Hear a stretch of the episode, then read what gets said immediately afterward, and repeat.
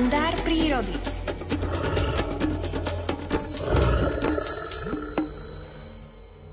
Nie je až takou zriedkavosťou, že sa na tokanisku niekedy pustia do seba kohúty v boji o nevesty.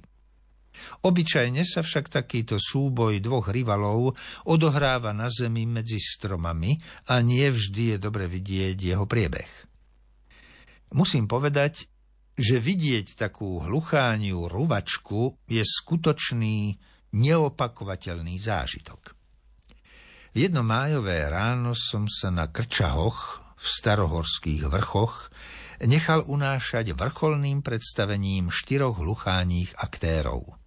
Ich ranné predstavenie sa konalo podľa zvyčajného scenára – ešte za úplnej tmy, niekedy okolo pol tretej, začal prvý kohút klipkaním svoje účinkovanie na scéne.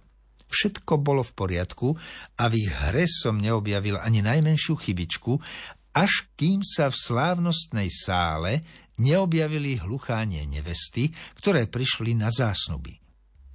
Dovtedy pokojne prednášané zaliečanie zo štyroch stromov pôdia lesného divadla odrazu prestalo. Hlucháne pozorne sledovali prichádzajúce sliepky. Dva sa hneď i roztokali, zatiaľ čo dva zlietli na zem a tam sa začali predvádzať.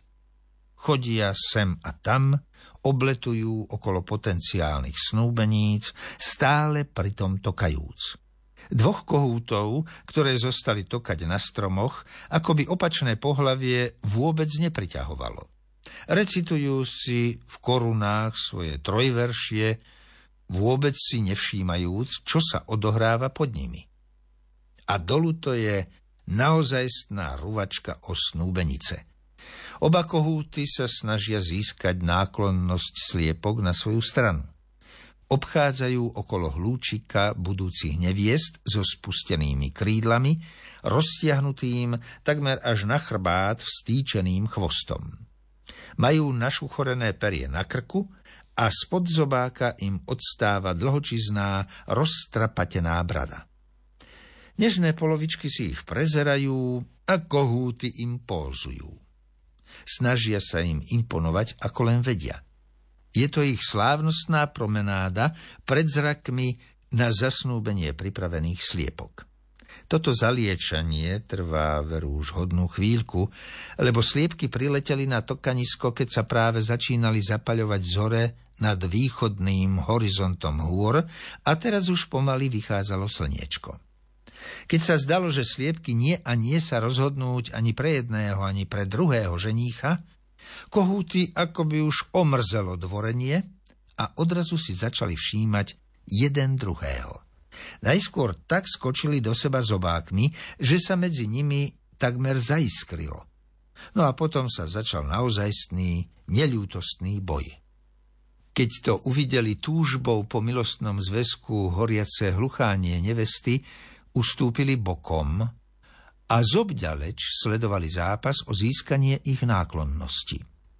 Kohúty ešte viac našuchorili perie na krku a snažia sa jeden druhého zastrašiť takmer strašidelným postojom. Vyskakujú proti sebe, pričom sa mlátia krídlami. Každý chce tomu druhému uštedriť zobákom rozhodujúcu ranu. Celé javisko je odrazu miestom neľútostného boja o lásku. Zaznieva z neho podivné chrčanie, ako aj ozvený z úderov krídel a zobákov. Tento súboj bitkárov ma zaujal ako najnapínavejší dej filmu. Bol som nesmierne šťastný, že v dnešnom scenári hluchánieho predstavenia bola zakomponovaná aj táto scéna boja kohútov o srdcia snúbeníc. Jeden kohút v zápale boja vyletel na povalený smrekový kmeň a odtiaľ sa zastrájal na soka pod ním. Zaujal výstražný postoj a zletel na protivníka. Uštedril mu poriadnu ranu, lebo ten sa prekoprcol z bukového pňa. Teraz však ešte nie víťaza, lebo omráčený kohút sa spametal a už aj stojí z oči v oči sokovi. Ten však, posmelený predchádzajúcim útokom, začal nemilosrdne mlátiť krídlami a zobákom očividne otraseného protivníka. Keď na poli omráčený kohút už cítil, že nemá veľa šancí na víťazstvo, pokorne odpochodoval z javiska do zákulisia smrekovo-bukovej mladinky, kde si začal prečisťovať perie a hojiť si rany, ktoré utržil v neľútostnom boji od zobáka dnešného víťaza. Premožiteľ sa len otriasol, zobákom si prešiel párkrát po jednom, potom po druhom krídle a napokon po chvostových perách. Uhladil si celé telo a pyšne sa začal prechádzať po pódiu, prednášajúc pritom árie lásky. letí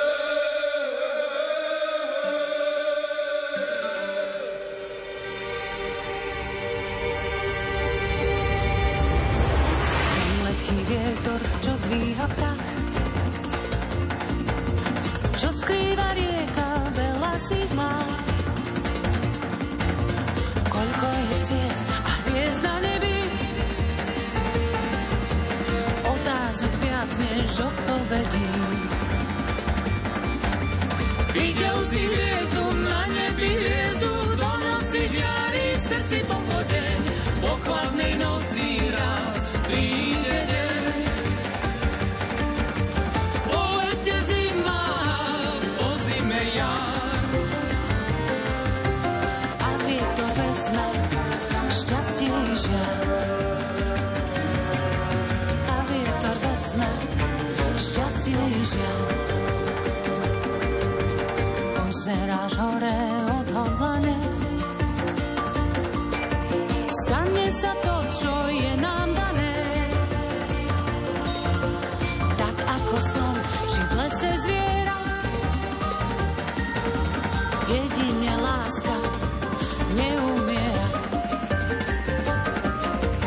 Jedine láska neumiera.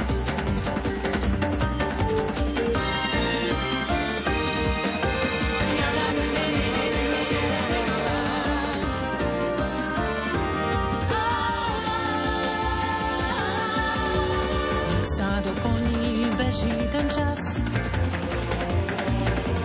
A človek blázon dúfa, že raz,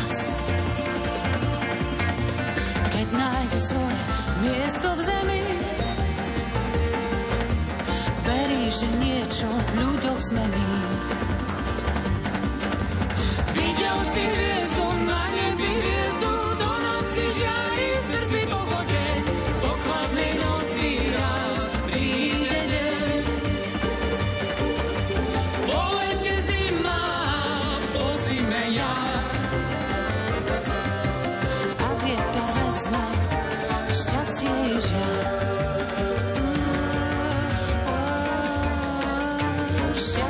Žiaľ. Kam letí vietor, čo dvíha prach? Lesne sa slza v myhalniciach a človek trpí ako zviera. Pre lásku žije a umiera.